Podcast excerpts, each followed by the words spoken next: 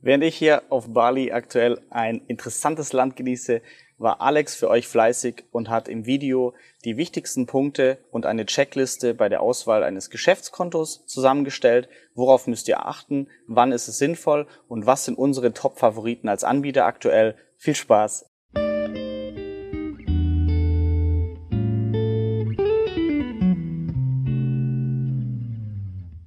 Herzlich willkommen zum heutigen Video. Wir wollen uns heute mal mit ein paar Grundlagen beschäftigen, die sich aus dem Gebiet der Unternehmensgründung ergeben. Oft ist es ja so, dass man eine Idee hat und eine Vorstellung, wie das Geschäft ablaufen soll. Auf dem Weg dahin hat man oft allerdings ein paar Formalitäten zu erledigen. Beim Einzelunternehmer kann es mit der einfachen Gewerbeanmeldung äh, beginnen. Wenn man mit einer Kapitalgesellschaft startet, ähm, GmbH oder UG, ist ein Notar involviert und ein Handelsregistereintrag. Das können wir mal in einem späteren äh, Video beleuchten. Aber eine Frage ist dann auch immer die Frage des Geschäftskonto. Das mussten wir für Geldschnurrbart uns natürlich auch überlegen, haben da recherchiert, haben überlegt, für und wieder für die einzelnen ähm, Fragestellungen und unsere Gedanken wollen wir mal mit euch teilen. Deswegen in diesem Video schauen wir uns dezidiert mal das Geschäftskonto an, was wir uns überlegt haben und welche Tipps wir für euch haben, die wir euch mitgeben können. Gut, ähm, der Inhalt in dem Video ist äh, recht einfach. Ähm, wer braucht überhaupt ein Geschäftskonto? Warum ist es sinnvoll, ein Geschäftskonto zu haben? Was sind so die Benefits äh, von dem Geschäftskonto? Und worauf ist zu achten. Dafür haben wir das auch alles in der Checkliste zusammengestellt, ähm, die wir zum Download zur Verfügung stellen. Gut, Zuallererst, ähm, bevor man jetzt gleich ähm, sucht, wer bietet ein Geschäftskonto an, wer ist der günstigste, ähm, sollte man sich zuerst eine klare Vorstellung von seinem Geschäft machen, von seinem Business. Und zwar geht es darum, wenn man weiß, wie sein Geschäft aussieht, dann weiß man auch, wie Zahlungen zustande kommen, wie Buchung zustande kommt und dann kann man dafür auch eine maßgeschneiderte Lösung finden. Denn eines vorweg, ähm, es gibt nicht das richtige Geschäftskonto oder das schlechte Geschäftskonto. Da muss man schon etwas im Detail schauen, aber dann gibt es so viele Anbieter zur Auswahl, da findet man garantiert den richtigen für einen. Eine Möglichkeit ist, dass sein Geschäft quasi ein reines digitales Geschäft ist, also Affiliate Marketing, Website, Blogbetreibung, MBA, solche Geschichten, die quasi nur online stattfinden, ist was anderes als ein analoges Geschäft, zum Beispiel Nachhilfelehrer oder ein Bekannter von mir, der hat mit seinem äh, Kumpel eine kleine fahrbare Bar und die werden gemietet für Hochzeiten und Geburtstage. Da fallen natürlich andere ähm, Zahlungen an, unter anderem Bargeldzahlungen, ähm, die es im Online-Geschäft kaum oder eigentlich nicht gibt. Und dann gibt's natürlich so Hybridgeschichten, da hat man zwar überwiegend online zu tun in der Kundenbetreuung, aber hin und wieder gibt's dann doch Ortstermine oder muss vor Ort was klären. Da ähm, ist dann, dann praktisch ein Hybrid aus beiden Geschichten. So, ähm, ich habe jetzt mal hier ähm, Flo sein Bild zweckentfremdet, um die Frage zu klären, ähm, was ist denn da eigentlich das Besondere an einem Geschäftskonto? Wir alle kennen ja unser Girokonto, da gehen unser Gehalt ein, unsere Ausgaben gehen raus, wir haben Lastschriftverfahren für die Miete, ähm, Terminüberweisungen, Daueraufträge und so weiter und so fort, Online-Banking. Und ähm, was ist jetzt der große Unterschied zum ähm, Geschäftskonto?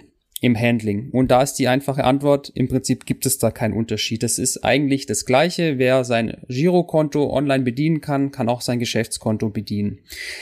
Das Einzige, wo sie sich unterscheiden, ist, dass ein Geschäftskonto in der Regel dich gut was kostet. Ähm, mittlerweile ja die Girokonten auch immer mehr. Allerdings haben ähm, Geschäftskonten auch noch ein paar Zusatzfeature, was Buchhaltung angeht und ähm, Verbindungen zum Beispiel zum Steuerbüro, das einfach dir das Leben erleichtern kann. Das sind so Punkte, auf die gucken wir später im Detail nochmal. Aber im Prinzip ist ein Geschäftskonto vom Handling her wie euer privates Girokonto. Die nächste Frage ist, wer braucht denn überhaupt eins? Und da ist jetzt erstmal die Frage, für wen ist das vorgeschrieben gesetzlich? Dazu muss man sagen, das gilt nur für Kapitalgesellschaften, GmbHs oder Aktiengesellschaften, die sind gesetzlich verpflichtet, ein Geschäftskonto zu führen. Alle anderen, zum Beispiel Einzelunternehmen, mit denen die meisten ja quasi ins, ähm, in die nebenberufliche Selbstständigkeit ähm, starten, ist es nicht vorgeschrieben. Auch Freiberufler müssen nicht unbedingt ein Geschäftskonto führen. Dennoch ist es äh, sinnvoll, ein Geschäftskonto zu führen. Und warum das sinnvoll ist, das gucken wir uns jetzt mal an. Wir haben quasi, wenn wir ein Geschäft betreiben mit Gewinnerzielungsabsicht, ähm, verlangt das Finanzamt von uns, dass sie klar nachvollziehen können, wie kommen unsere Buchungen zustande, wo kommen die Ausgaben, wo gehen die Ausgaben hin, wo kommen die Einnahmen her. Also es ist dann einfach, wenn man ein Geschäftskonto hat, wo einfach nur die beruflichen Ausgaben und Einnahmen drüber laufen. Der andere Vorteil ist so ein bisschen der Privatsphäre äh, geschuldet wenn es zu einer Prüfung kommt des Geschäftes und man sieht die Konten ein und da sind auch noch deine privaten Buchungen drauf, da sind vielleicht auch welche dabei, du willst du nicht, dass die irgendjemand sieht. Ähm, gibt's ja immer allerhand äh, Dinge. Und so ist es einfach klar und sauber getrennt. Das nächste ist, der große Vorteil ist, die Geschäftskonten bieten jetzt mittlerweile häufig viele zahlreiche ähm, Zusatzfunktionen im Bereich von Buchhaltung und Steuern an. Das kann zum Beispiel sein, dass man sein Konto virtuell in Unterkonten teilen kann, um Rückstellungen aufzubauen für die Steuerrückzahlung oder äh, Steuernachzahlung oder aber um Rückstellungen für irgendwelche anlaufenden oder anfallenden Kosten aufzubauen. Außerdem gibt's dann netterweise gerne auch mal Schnittstellen, die zur Verfügung gestellt werden, wo quasi das Steuerbüro direkt Zugriff haben kann auf das Konto und die Buchung und so die Buchhaltung. Das macht vor allem bei vielen Buchungen und bei Kapitalgesellschaften Sinn. Ähm, dann entlastet es einen doch deutlich ähm, von der händischen Arbeit. Und das nächste ist, ähm, im Prinzip gibt es zwar keine gesetzliche äh, Pflicht für ein Geschäftskonto für die oben erwähnten, ähm, zum Beispiel den Einzelgewerbe, aber die Banken ähm, schließen in AGBs häufig aus, ähm, dass das private Konto für geschäftliche Zwecke genutzt werden darf. Manchmal wird da ein bisschen Auge zugedrückt, wenn es jetzt nicht überhand nimmt. Aber so kommt man quasi ganz sicher um diesen Konflikt herum, dass es da Probleme geben könnte mit seiner Bank. Die nächste Frage ist, die wir uns stellen, jetzt haben wir mal so ein bisschen beleuchtet, ähm, was es mit dem Geschäftskonto so auf sich hat. Wer bietet ein Geschäftskonto an? Und im Prinzip sind die Anbieter in drei Gruppen zu unterteilen. Wir haben einmal die klassische Filialbank. Die kennen wir alle, zum Beispiel die Commerzbank. Das ist eine Bank, die hat in verschiedenen Niederlassungen Filialen. Und da gibt's einen Schalter, da gibt's Menschen, da kann man Beratungsgespräch buchen. Die haben Automaten oder sind in einem Automatenverbund drin. Und das ist so, was wir unter klassischer Bank eigentlich verstehen. Dann haben wir Direktbanken, die sind, haben auch eine Vollbanklizenz, ähm, haben aber keine Filialen. Das heißt, da wird man keinen Kundentermin vor Ort bekommen, sondern ähm, es läuft alles übers Handy oder E-Mail ab. Zum Beispiel die Kränke Bank ist da so ein Beispiel dafür. Dann haben wir die reinen Fintechs. Das sind quasi ähm, ja digitale Unternehmen, die sich ähm, vor eine Bank, eine Vollbank mit einer Volllizenz äh, schalten und deren Angebot erweitern, ergänzen oder gängig machen, quasi eben mit Features ausstatten, die ähm, sonst äh, nicht da vorhanden wären. Dazu gehören zum Beispiel die Penta Bank oder N26 als berühmtere Namen. Was ist jetzt der große Unterschied zwischen diesen drei genannten? Das kann man jetzt auf zwei Punkten ähm, grob runterbrechen. Ähm, wer viel Service, viel Komfort will und für alle Eventualitäten gerüstet sein will, der ist bei der Filialbank am sichersten aufgehoben. Die Fintechs hingegen, die haben vor allem günstige Preismodelle und bieten Speziallösungen für Unternehmen, die perfekt in ihre Beuteschema passen an und können davon hohem Vorteil sein. Und worauf sollten wir jetzt bei der Auswahl von einem Geschäftskonto achten? Da erinnern wir uns noch mal ein paar Slides zurück, wo wir uns Gedanken gemacht haben über unser Business. Ist es rein analog, rein digital? Weil damit können wir auch die Frage beantworten, wie kommen Zahlungen zustande? Was benötige ich, um das Geschäft ohne Probleme zu betreiben? Und beginnen wollen wir da jetzt erstmal mit ganz klassischen K.O.-Kriterien.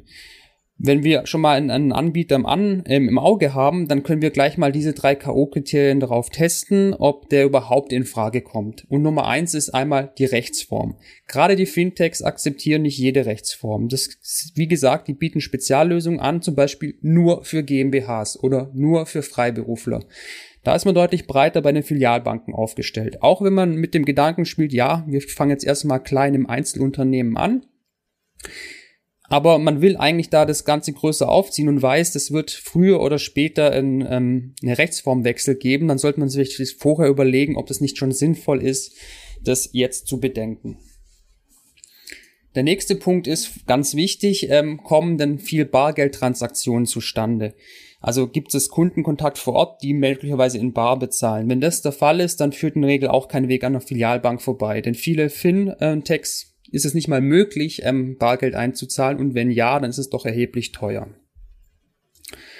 Und die nächste Frage ist, benötige ich Fremdkapital für mein Geschäft? Weil der Finanzierungsbedarf, was äh, ganz einfache Bankenfinanzierung, aber auch den Zugriff auf öffentliche Fördergelder angeht, da haben natürlich die Filialbanken absolut die Nase vorn und sind da eigentlich der Spitzenreiter. Wenn wir diese drei K.O.-Kriterien quasi geklärt haben, dann geht's unter den möglich verbleibenden Kandidaten um die Auswahl. Und da schauen wir uns jetzt mal die wichtigsten Auswahlkriterien an. Ganz klar, Kosten und Gebühren. Kosten entstehen als monatliche Grundgebühr für die allgemeine Nutzung des Service, aber natürlich auch für als Gebühr für ähm, für Dienstleistungen, die ein gewisses Maß überschreiten. Das ist meistens bei den Buchungen der Fall. Es gibt immer in jedem Tarif x Buchungen pro Monat ähm, kostenfrei. Die beleglosen Buchungen, sprich reine Online-Buchungen, sind x drin und danach kostet jede weitere Buchung 10 Cent oder 20 Cent. Da kann man dann schauen. Auch die Einrichtung von dem Lastschriftverfahren oder die Zurückgabe von dem Lastschriftverfahren kann Geld kosten. Das sind so quasi die klassischen Kosten- und Gebührenpositionen, wo man sie gegeneinander vergleichen kann. Auch da gilt es dann zu wissen, wie das Geschäft ähm, ungefähr sein wird. Kommen da sehr viele kleine Buchungen zustande, dann braucht man dann ein relativ großes Polster. Sind es wenige große, kann es auch weniger sein, dass man pro Monat frei haben will. Und so kann man die Zahlen ein bisschen gegeneinander ausspielen. Der nächste Punkt, den habe ich jetzt mal zusammengefasst unter dem Begriff Trust. Ähm, es ist natürlich klar, die Filialbanken, die haben eine viel längere Historie, die sind auch schon etwas leidgeprüft zur ein oder anderen Zeit und haben ähm, die Prüfungen dann bestanden und sind vor Ort. Ja, die Fintechs, da kommen jedes Jahr neue dazu und wir wissen jetzt nicht, wie lange ähm, sind die denn noch am Markt oder bleiben die am Markt oder wer setzt sich am Ende durch. Da haben wir ein kleines Risiko drin. Auch ähm, wer wirklich Wert darauf legt, für den Kundenverkehr eine deutsche IBAN-Nummer zu haben, muss tatsächlich bei den Fintechs gucken, ob das da auch mit dabei ist oder ob das irgendeine ausländische IBAN-Nummer ist. Das kann natürlich dann ein bisschen ähm, ja, shady wirken, wenn da aus irgendeinem Land eine IBAN ist. Das könnte vielleicht den einen oder anderen von einem Kauf oder sowas abhalten. Und dann das nächste ist sind die allem die Zusatzfeature, die für dich wichtig sind. Das sind zum Beispiel die Möglichkeit, Unterkonten zu erstellen, um deine, um deinen Konto besser zu strukturieren. Aber auch ähm, die Anbindungsmöglichkeiten an das Steuerbüro. Das ist eins von diesen Features, das vor allem später sehr beliebt ist. Wäre gut, wenn es auch unterstützt wird von deinem Anbieter. Wir haben jetzt ähm, unsere Wahl getroffen. Wir sind bei der Fintech ähm, ähm, Auswahl sind wir bei Penta. Penta ist für unser ähm, Projekt zumindest Geldschnurrbart und auch ein paar andere Projekte einfach günstig. Wir sind rein digital da unterwegs, haben da eine niedrigen monatliche Fixkosten von 9 Euro. Jede Menge Buchungsluft nach oben. 100 Buchungen beleglos sind inklusive. Es ist eine Debitkarte dabei. Und wir haben sehr gute Features. Eine Datev-Anbindung für das Steuerbüro. Wir können das Ganze in Unterkonten gliedern, unser, unser Konto, um dann Zahlungsströme zu steuern. Ähm, wir haben auch mehrere Administratorenzugänge, das heißt, ich kann im Hintergrund mit einem Admin-Zugang Buchhaltung machen, Rechnungen bezahlen und äh, der Flo kann sich dann um andere Dinge kümmern. Das ist gut, wenn man dann an jeder einen getrennten Zugang quasi hat, um wirklich von allen möglichen ähm, Orten zugreifen zu können.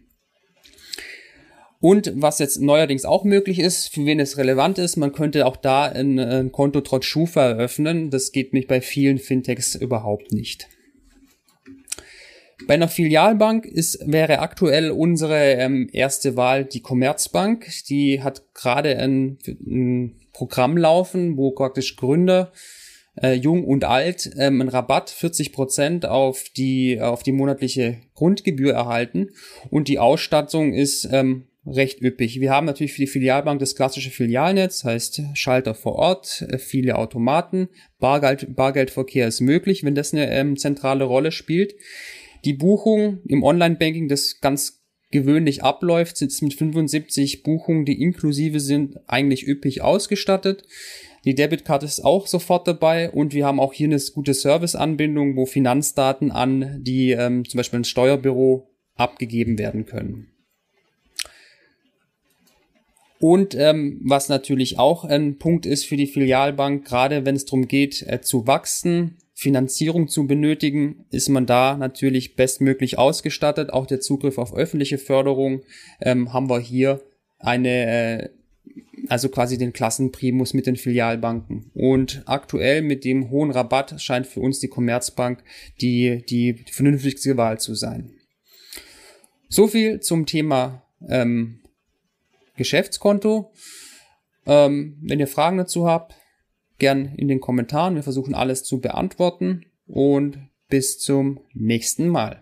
Danke, dass du bei dieser Podcast-Folge dabei warst. Du konntest was mitnehmen? Leite ihn gern an deine Freunde weiter, die mit dir Vermögen aufbauen wollen. Geteilte Freude ist doppelte Freude. Alle wichtigen Links der Folge findest du in den Show Notes. Wenn du den Geldschnurrbart Podcast aktiv mitgestalten möchtest, verlinke @geldschnurrbart auf Instagram und stell uns deine Frage. Vielleicht ist sie dann schon bald Thema in einer neuen Folge. Ansonsten hilft uns jede Bewertung auf iTunes oder Spotify. Vielen Dank dafür. Auf das unser Vermögen und unsere Zufriedenheit weiter wachsen. Bis zum nächsten Mal, dein Geldschnurrbart.